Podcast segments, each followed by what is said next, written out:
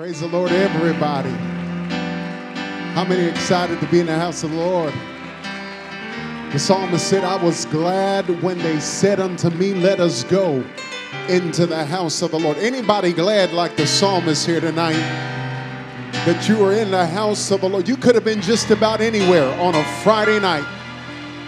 Huh? I know it's Friday night and I feel all right. You could have been just about anywhere, but you are in God's presence here tonight.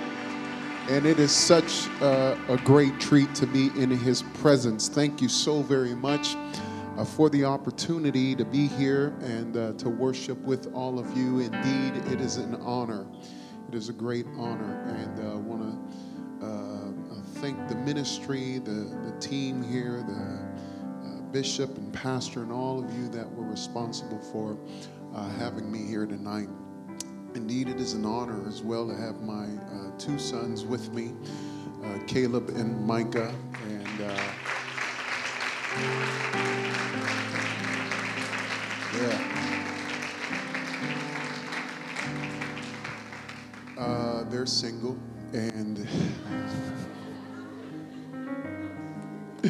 We we don't have many requirements. Like we're not we're not very picky. We don't have very many requirements. Uh, all that we ask is that you are uh, number one, rich, and in a distant second that you're saved. But anyway, uh, we are very excited to be here, and um, we thank you for that opportunity. I want to turn your attention to the book of Philippians. Philippians chapter two, and Philippians chapter two, and I'm going to read verse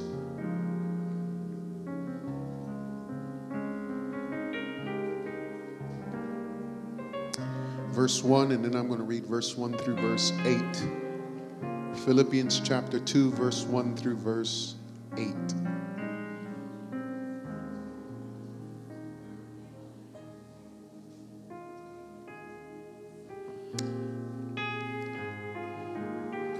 Philippians chapter two, verse one through verse eight. And the Bible reads as so, in the name of Jesus Christ. Therefore, if there is any consolation or comfort in Christ, if any comfort of love, if any fellowship of the Spirit, if any affection and mercy, fulfill my joy by being like-minded, having the same love, being of one accord, of one mind. Let nothing be done through selfish ambition or conceit, but in lowliness of mind, let each esteem, everybody say esteem. Let each esteem others better than himself. Let each of you look out not only for his own interests, but also for the interest of others. Let this mind be in you, which was also in Christ Jesus, who being in the form of God did not consider it robbery to be equal with God, but he made himself of no reputation, taking the form of a bondservant, and coming in the likeness of men, and being found in appearance as a man, he humbled himself and became obedient to the point of death, even the death of the cross. So tonight I'm going to uh, speak to you, and Um, I'm gonna let you know right now. I'm not going. I'm not really gonna scream at you, but you're gonna have to pay attention, because if you don't pay attention, you're gonna miss it uh, here tonight. But he, here's the deal. Um, I'm gonna I'm gonna speak to you on something that might actually uh, contradict what you've been told in the past by the social sciences, and. Um, My title's going to give it away right here, and that is the sin of high self-esteem. The sin of high self-esteem. That's pretty. That's pretty crazy, huh? Because everybody thinks, man, I need to have high self-esteem. Not, we don't want low self-esteem. We want high self-esteem. But um, I'm going to show you that to have high self-esteem is just as bad as having low self-esteem.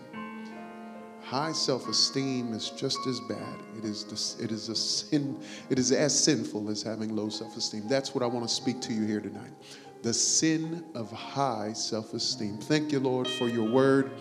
And I pray that you would touch us, that you would help me to bring it forth in a manner that is understandable. Give me, oh God, the ability to uh, make it, oh God, so simple that even a kid could understand it, but then that he won't just understand it, but that he would allow it to be planted in the soil of good soil and bring forth much fruit. And we ask these things, oh God, in Jesus' name. In Jesus' name we pray. Amen and amen. God bless you all. You may be seated all over this building. The sin of high self-esteem. So we live in a world of uh, talk shows, right? Where celebrity guests come in to be interviewed by charismatic and entertaining hosts. Now, the primary reason and purpose of these interviews are so that the audience can get a clearer picture of a cele- celebrity's uh, inner, innermost thoughts on a certain subject. Um, you know, we know their work, we know their love about their love life, we know the gossip. But when they're seated at, in a talk show setting, we get to know what their mind is. The most interesting interviews are usually those that involve great world leaders or influential characters or courageous heroes or people who defied the odds to become national and or international sensations by way of their sheer bravery. Those are really cool interviews, you know. Um, I remember watching an interview with, uh, uh, what was his name? I think his name was Sully, is the guy that was um, uh, the, the, the pilot that, that landed in the Hudson River uh, instead of, you know, crashing the, the, the plane somewhere in the city. And and it's just fascinating to hear the mind of these guys, how they come up with what they come up with, how they uh, how how they work under pressure. Uh, it is fascinating. The questions that we all are uh, interested in asking are those that delve deeply into the minds of these great personalities, so that we may get the motives behind why they do what they do. We're not satisfied with shallow answers. We really want to excavate to the very depth of someone and get insight into their mind and into their heart. You know, honestly, I would have loved for like Larry King uh, to interview someone like Adolf Hitler. I would have loved that, like Larry King in his chair, Adolf Hitler in the electric chair. But um, I would have loved that to better understand what motivated Adolf Hitler to accomplish the atrocities that he did. I, I also would have loved to pick the brain of people like Gandhi or Mother Teresa, or to better understand civil rights and social justice. I would have loved to be in the same room with great speakers like Theodore Roosevelt or Winston Churchill or John F. Kennedy or Martin Luther King Junior These were all great speakers. I would have loved to ask them questions to see what their mind was about public speaking. How about the heroism of Abraham Lincoln and how he remained unfazed in the midst of great opposition to bring emancipation to the African slaves in America? I would have loved to hear his uh, position on all of these things. Those are the brains we want to pick. Those are the minds we want insight to. Those are the people we pay money in order to dissect their innermost thoughts. The mind of someone is what makes that person tick. It's who they are. It is their worldview, their paradigm um, on life and the world.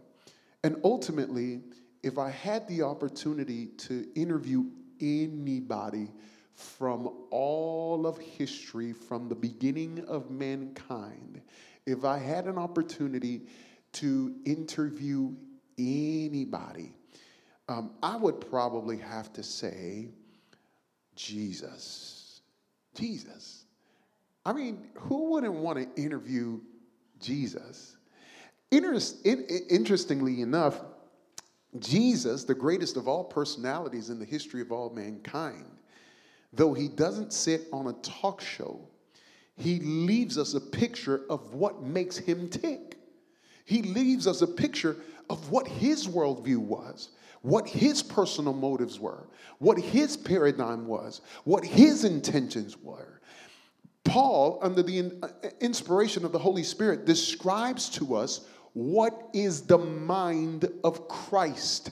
This is what he said. He said, let this mind be in you, which was also in Christ Jesus. And then he describes to us what the, that mind was, what he thought, what influenced him, what motivated him to do what he did. Well, what was that, Paul? What, what is the mind of Christ? Well, what is the modus operandi of Christ? What is our Christ's innermost motives? What can a transcendent, all-powerful, all-knowing, and all wise mind be all about? Well, ladies and gentlemen, according to Paul, Christ's mind is surprisingly not consistent with the way our minds work in today's world. Why is that? Why is Christ's mind not consistent with our mind today in the way that we think and the, the things that motivate us? I'm going to tell you why. Because Christ seeks to love more than he seeks to be loved. Christ seeks to serve more than he seeks to be served. He said he did not come to He did not come to be served, but he came to serve and to give his life a ransom for others. That is Christ's mind in a nutshell. Christ prefers others above himself. In a nutshell, the mind of Christ is characterized by selflessness and this little word, word called humility. Humility. Humility. Wow. That's the mind of Christ, humility. Well, that doesn't bode well with us. That's difficult for us to understand in two thousand eighteen. I'll tell you why. Because we live in a self-e generation. We live in a self-e generation, right? It is a me-first generation. It is a generation that is fascinated with me.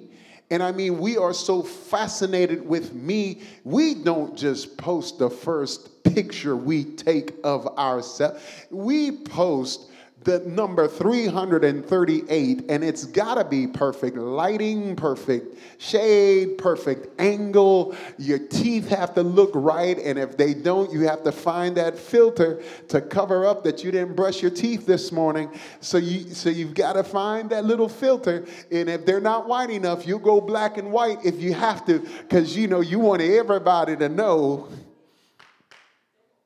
Y'all ain't even, y'all ain't even gonna be real with me here tonight.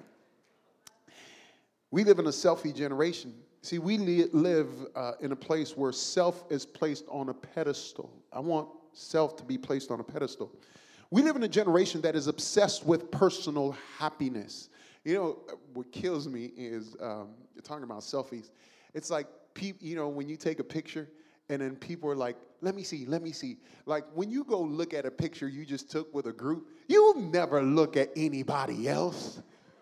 You never, you could care less if their eyes are looking all tore up. If like, you could care less, right? All you know is it doesn't matter if everybody else looks tore up in this picture. If you look good, you're like, yeah, yeah, yeah, let's post this one. Let's post this one. This, I like this one. I like this one. This is good. This is good. The group looks good. Everybody looks good. Because we, we we live in a generation that is obsessed with me, my personal happiness, my personal comfort, my personal accomplishments, and sometimes at the exclusion of other people's happiness and other people's personal comfort and other people's accomplishments. See, our view of self is overinflated, And as a consequence, it is increasingly difficult to understand the mind of Christ, which is characterized by humility and preferring others above himself. P- Paul gives Timothy a warning that this would be a sign of the last days. This is how we know that we're living in the last days, because he says, but know this, that in the last days perilous times will come, for men will be lovers of themselves. Men will be lovers of themselves. Is that not what we see all around us today? Better yet, lest we place the blame on everybody else, is that not what we see in ourselves today? We go out of our way to satisfy our own lusts, to make ourselves happy at whatever cost, to be selfish at the expense of the rights and comforts of others, because we are lovers of ourselves. But, but we must be oh so very careful with this, and I'm going to tell you why. Because where does evil stem from in today's society? Brothers and sisters, it stems from the fact that we are lovers of self. That's where evil stems from. The fact that we are lovers of self. I'll prove that to you. A man who beats his wife does not beat his wife because he loves her. A man who beats his wife is beating his wife to satisfy his own anger, to satisfy the lust of his own anger. Why? Because he loves himself. A man who cheats on his wife because his needs are not being met does so because he loves him. A woman who neglects her, her children in order to enjoy her life, she does so because she is obsessed with her personal enjoyment. Her needs are not being met. I'm also a human being. I don't need to be locked up all the time and serving the needs of others. I've got to enjoy my life as well. I need to get out there and have fun. It is all about me. See, all evil stems from the satisfaction of self. That is what drugs are, alcohol, violence, cheating, abuse, pride, adultery, addiction. Pick your vice. Whatever your vice is, it is because we are lovers of self. Self. And as a consequence, we inconspicuously, that's a good word for Words with Friends, inconspicuously, that'll get you a seven-word bingo right there. Inconspicuously, we break the first commandment every day. You know what the first commandment is?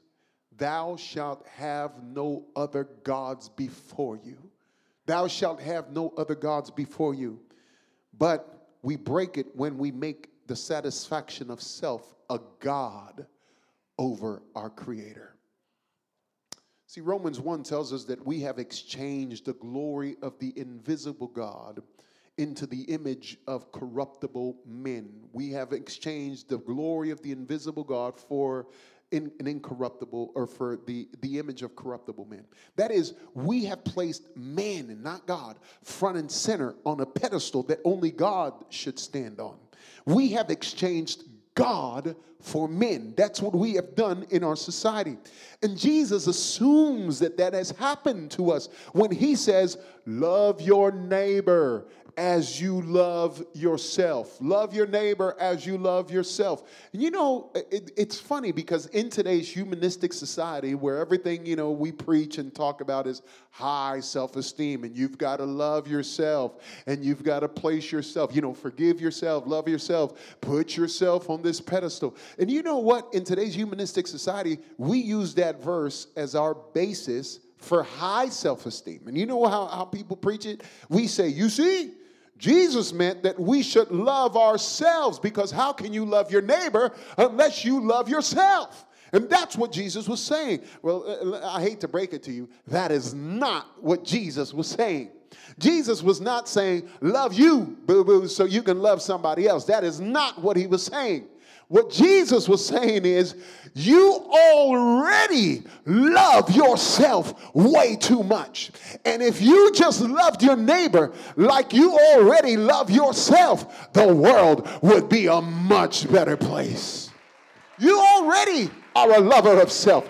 You defend self at all costs. You'll do anything to defend yourself. In his book, uh, The Freedom The Freedom of Self-Forgetfulness, uh, Tim Keller, he writes this. He says, up until the twentieth century, traditional cultures, and this is still true of most cultures in the world, always believed that too high a view of yourself was the root cause of all the evil in the world. What is the reason for the for most of the crime and violence in the world? Why are people abused? Why are people cruel? Why do people do the bad things that they do? Traditionally, the answer was hubris, which is the Greek word for uh, pride. Uh, hubris, meaning pride, or too high a view of yourself. Traditionally, that was the reason given for why people misbehaved. But in our mo- modern Western culture, we have developed an utterly opposite cultural consensus.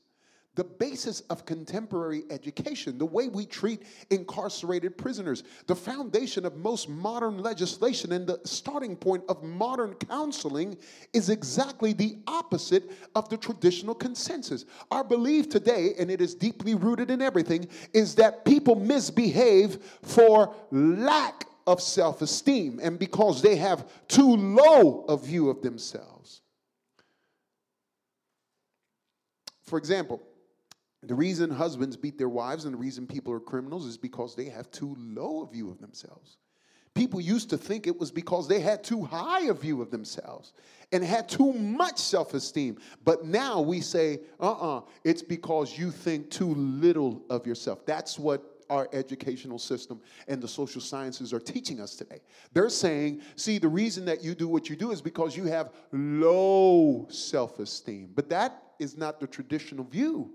Most cultures have always thought that it was a high view of self that was killing our societies, not a low view of self. See, what we have done is that we have completely turned the tables around, and now all evil, according to us, stems from low self-esteem. You have low self-esteem. You are insecure. And then because you are insecure, this is where evil stems from. We warn people about low self-esteem and don't realize that low self-esteem is actually a great disguise for high self-esteem.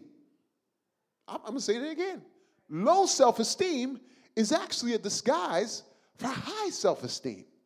I mean, think about it. People with low self-esteem are offended easily. They're in the fields all the time, all the time. I mean, you can't tell them a thing, and you know, you just, you just, you just got them all up in their fields, right? Why? Because their ego is hurt. Their ego is hurt. Now, I need you to notice something, because you know how we express that? We say, my feelings are hurt. You hurt my feelings. Here's the problem with that, people. Feelings can't be hurt. Feelings can only be experienced. You don't, feelings are like happiness. It's like you saying, my happiness is hurt. It makes absolutely no sense. Feelings can't be hurt. Do you know what hurt you? It's not your feelings that are hurt. It is your ego that is hurt. Your ego, your hubris, your pride that is hurt. Think about it. It is very hard to get through a whole day without feeling snubbed or ignored or feeling dumb or getting down on ourselves somewhere or somehow. Think about that.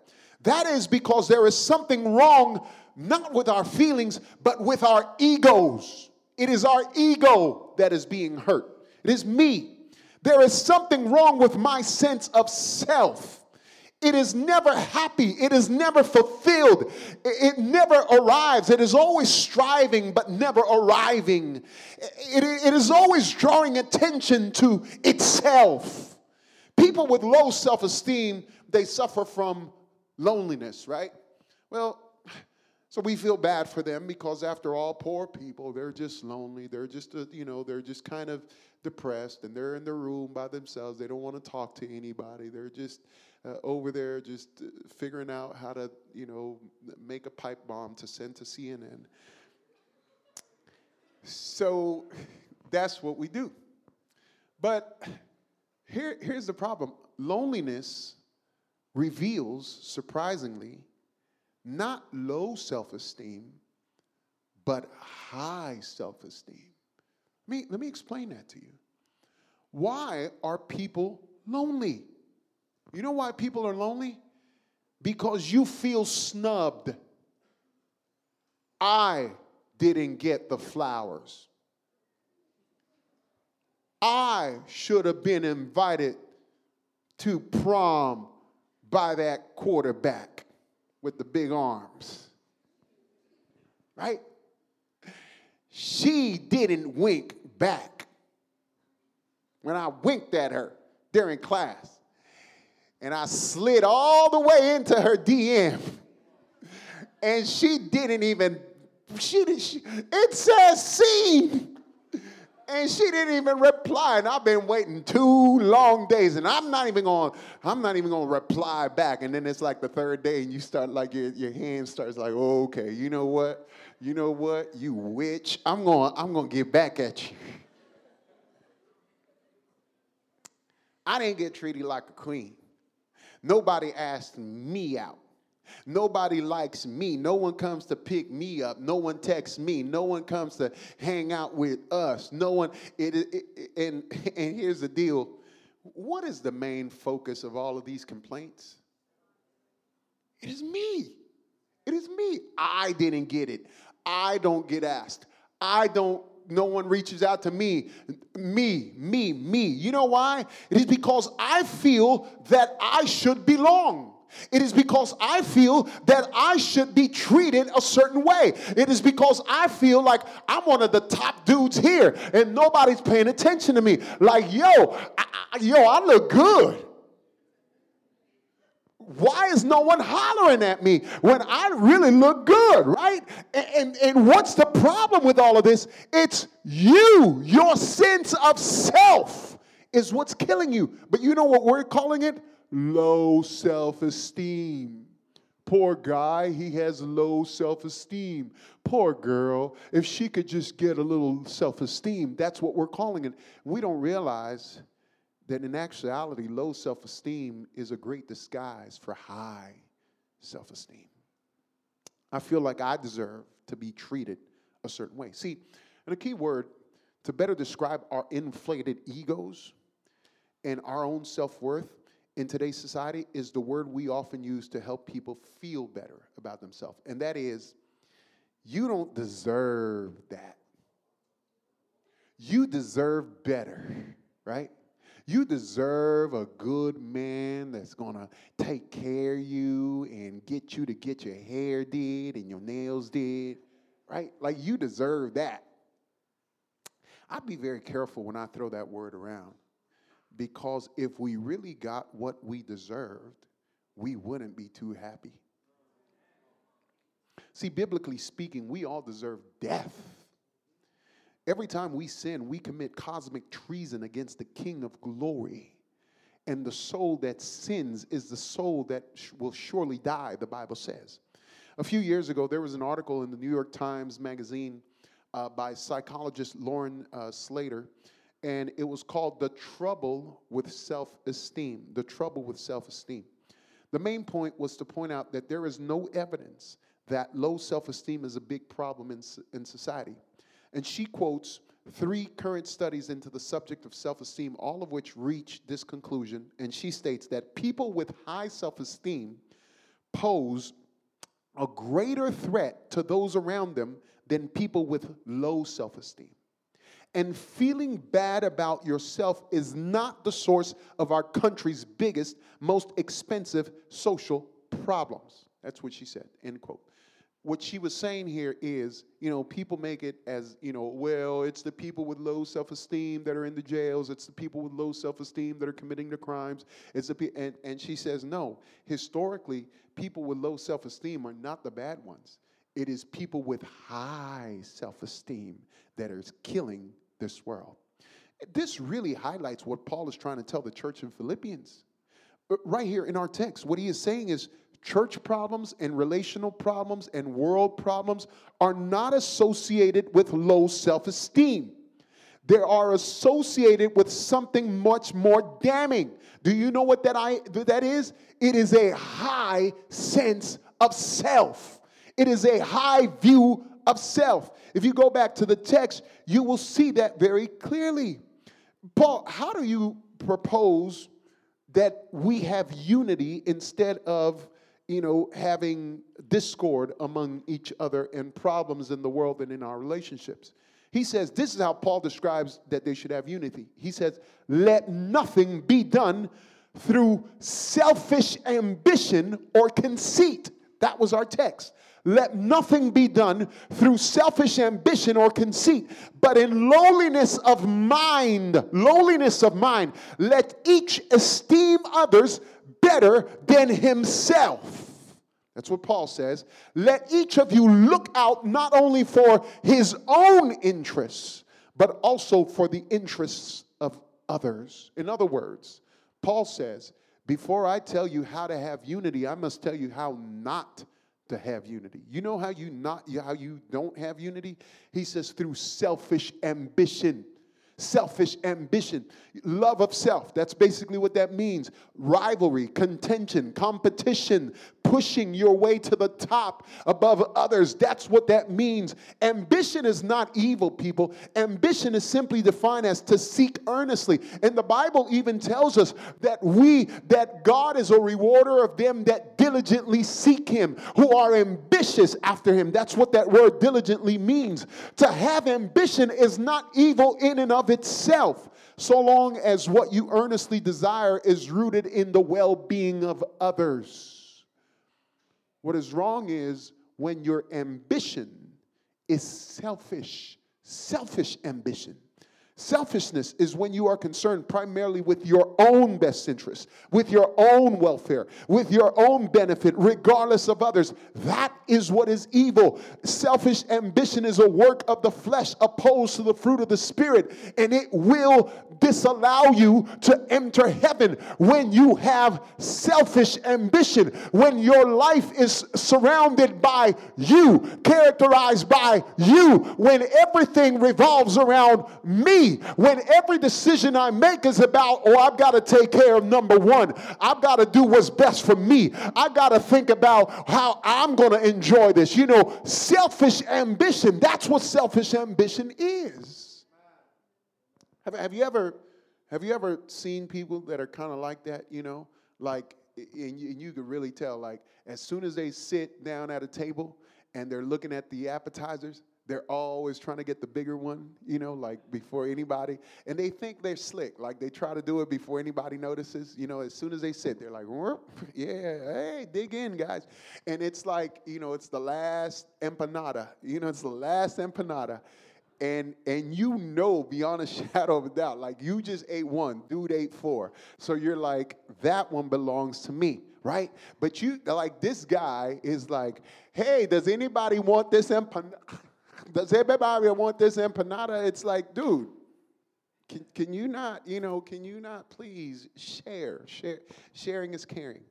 But people are not like this today. You know why? Because we are about selfish ambition. Selfish ambition. We want the first seats. We want what's comfortable. You get to a restaurant, people are are are are like fighting to get that booth seat, right? Like there's, on one end it's the booth and the other end is the, the, the you know, the chairs.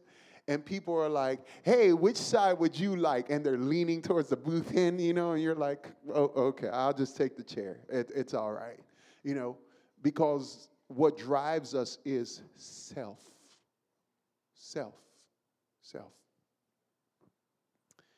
But selfish ambition stems from an ego problem. Conceit, an excessively favorable opinion of one's own ability and importance. High self-esteem is what leads to selfish ambition. This is what leads to it. Look, um, in his book, Mere Christianity, C S Lewis, he writes this, and I, I love C S Lewis. He, he writes this: pride gets no pleasure out of having something, only out of having it more than the next person. That's pretty powerful. Pride gets no pleasure in having something, only out of having more of it than the next person. We say that people are proud of being rich or clever or good-looking, but they're not. They are proud of being richer or cleverer or better-looking than others. If everyone else became equally rich or clever or good-looking, there would be nothing to be proud about. I'm going to tell you, I'm going to tell you where I really, really noticed this, and it shocked me to death. I was in uh, I was in Fiji, right? And uh, and we were uh, we were done. It's it's it's kind of it's funny and it's not funny. It's kind of sad, but it's kind of funny. All right, so we were done with our um, we were done with you know the revival. It was Monday, and we were headed back uh, to the main uh, you know city. I was flying out of there. So, you know, I wanted the whole experience. I wanted the whole experience. So I, we took the scenic route. Like, I took the bus. I refused to go in, in a car with everybody. I just said, let's take the bus. Let's take this. You know, I just want to do what the locals do. Whenever I travel, like, y'all need to understand someday. Like, I, I seriously need to up my uh, my life insurance, because the places I go to, the, like the places I go to, you don't, like if you ever travel with me, you are going to have a heart attack, because I, I go places where people are like, where are we? See, but I grew up in the Bronx. Like, the stuff don't scare me like that. But anyway, so I was like, um, all right, so I'm going to go with uh, whatever whatever you guys do. So I was in a, a bus.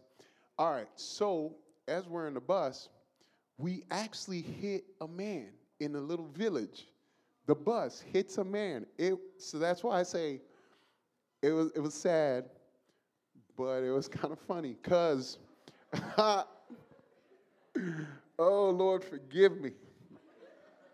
Forgive me, Lord. But I'm going to tell you why it was funny, because I was sitting towards the front, and I saw the whole thing. And uh, so this man had a uh, a basket full of Uh, plantains. You guys know what plantains are? Like green plantains, right?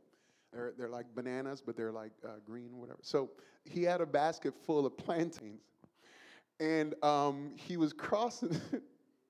Y'all don't don't laugh, because it's not funny. So anyway, he was crossing the street, and I don't know how you crossing the street. It's a highway, right? How are you not going to see this big old bus? But he's just crossing the street like nothing's happening. And the bus driver is like, hits the horn. And this guy looks over, and the man's face, listen, the man's face, I was sitting right there, so I saw the dude's face. Everybody screamed. Like, the bus driver was like, oh! And I was like, oh! And the man was like, ah! And this bus hits this man, and all you see is like twenty plantains just fly. Y'all, why are you laughing in the house of God? We're talking about we're talking about others, and here you are laughing at people.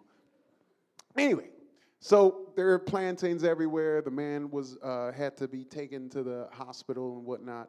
It was it was a bad situation. So we were stuck there for three hours because. Um, the local precinct, like for the the cops needed to get there. For the cops to get there, it took them like two hours. That's the local cops from the city, so they had to come all the way in. So I had a, an opportunity there in Fiji in a little, poor little village, right? I mean, when I say poor, these people lived in huts, like literal mud huts on the side of the road, right? And, uh, like, all the kids were barefooted and all that stuff. You know how people are like, um, oh, poor people, they're, like, hungry, and they're so poor, and they're this, and they're that. Well, here's the deal. I, I figured something out. Like, while I was there, there was a girl on our bus, and, and poor girl, she was handicapped, right? Well, the problem is when she came, you know, they had everybody want to come out of the bus. When this girl came out of the bus, I was observing the whole thing. When this girl came out of the bus and and she was, you know, she was moving, uh, she was having a hard time moving, or whatever. These kids in the village had never seen a handicapped girl, and these little poor, like if we were to see them, we would think, oh, poor kids, you know, let me let, let, come over here so I can give you a quarter and uh, whatever, get you some chips. But um, but these kids were dying laughing at this girl. I mean, as poor as they were, they just sat there and laughed to their heart's content. And it hit me. It hit me on that day. That pride is not about really how much you have. It is about as long as you're better off than somebody else. It really doesn't matter where you're at or how much you have, right? It's not about that. Like, honestly, I could care less in, in apostolic circles. Like, I could care less about wearing the three thousand dollars suit. I could care less about that. You know why? Because none of y'all could afford it.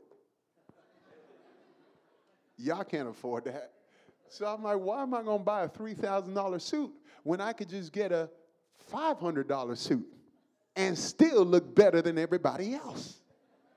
You understand what I'm saying? So I'm not going to worry about the three thousand dollars suit. I'm going to walk around like a king because I've got the five hundred dollars suit that was on discount at the Hugo Boss outlet that... Y'all, y'all getting what I'm saying, right? Yeah, I'm going to get this suit that was like, you know, three thousand dollars with ninety-eight percent off. I'm going to get that on Black Friday, but I'm going to show up and I'm going to look good at, at my reunions. You know why? Because you can't afford a three thousand dollars suit.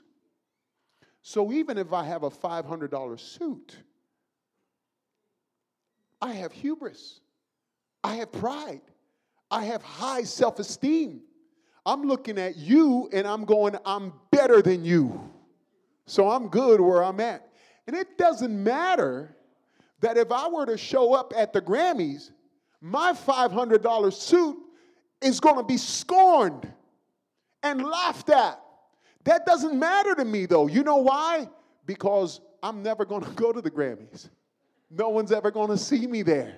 I'm never going to rock out there. I'm not going to preach at no Grammys or Tonys or Emmys or anything like that. I'm going to preach where you are, and you can't compete against me working at Taco Bell, so I'm going to make sure, not you per se, or you, I don't know, but, but that's what I'm going to do.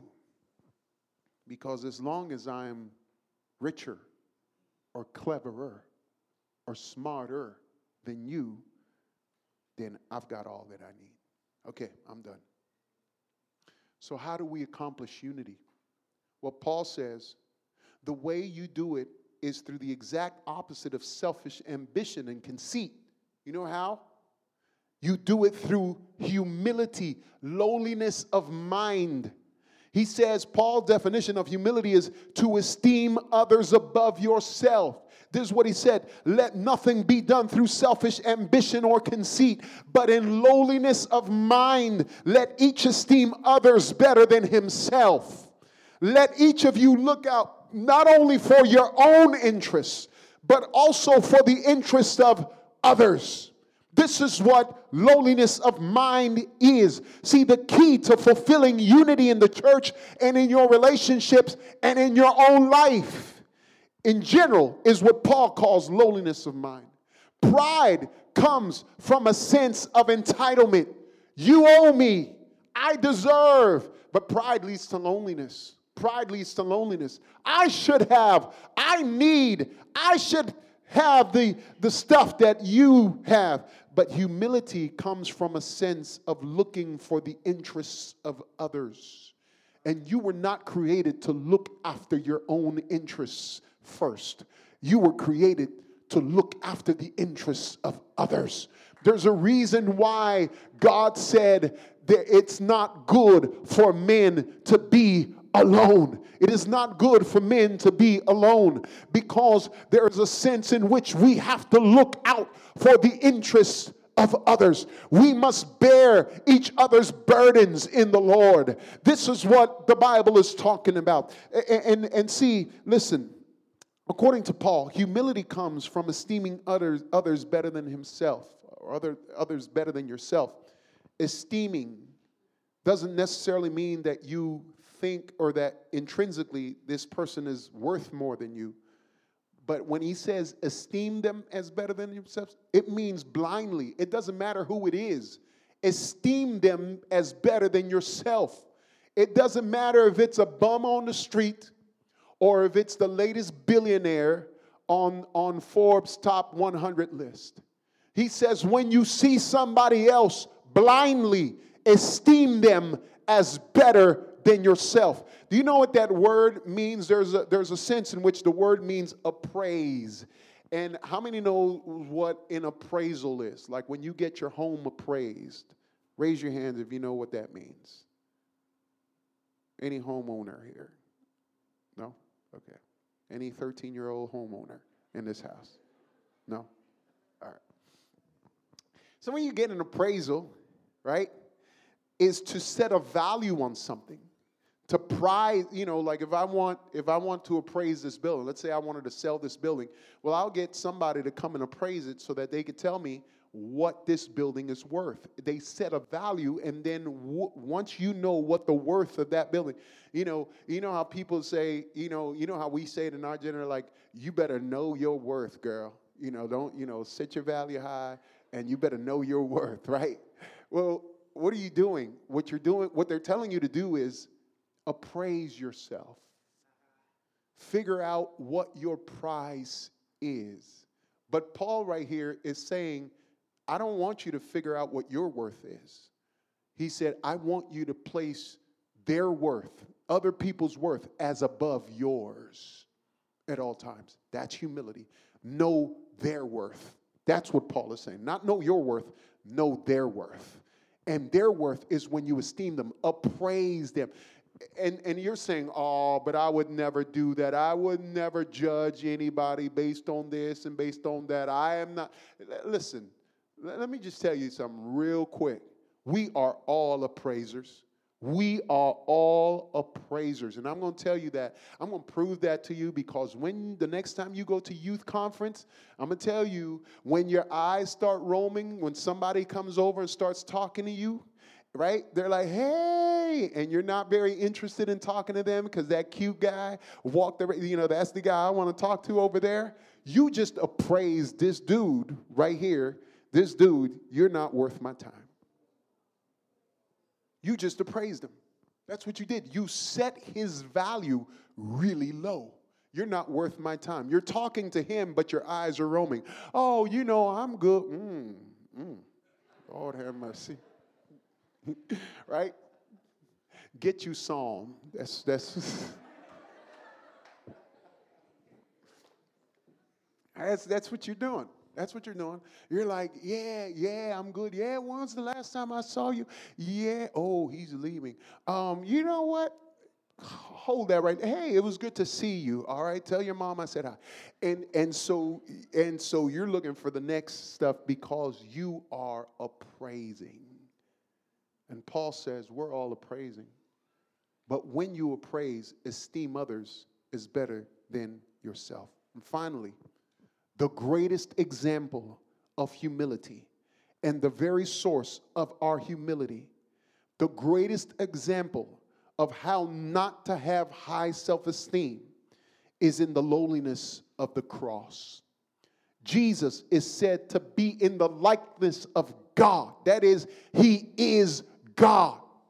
And yet, this is what Paul said to give you an example of how to appraise others better than yourself. He said, let this mind be in you, which was also in Christ Jesus.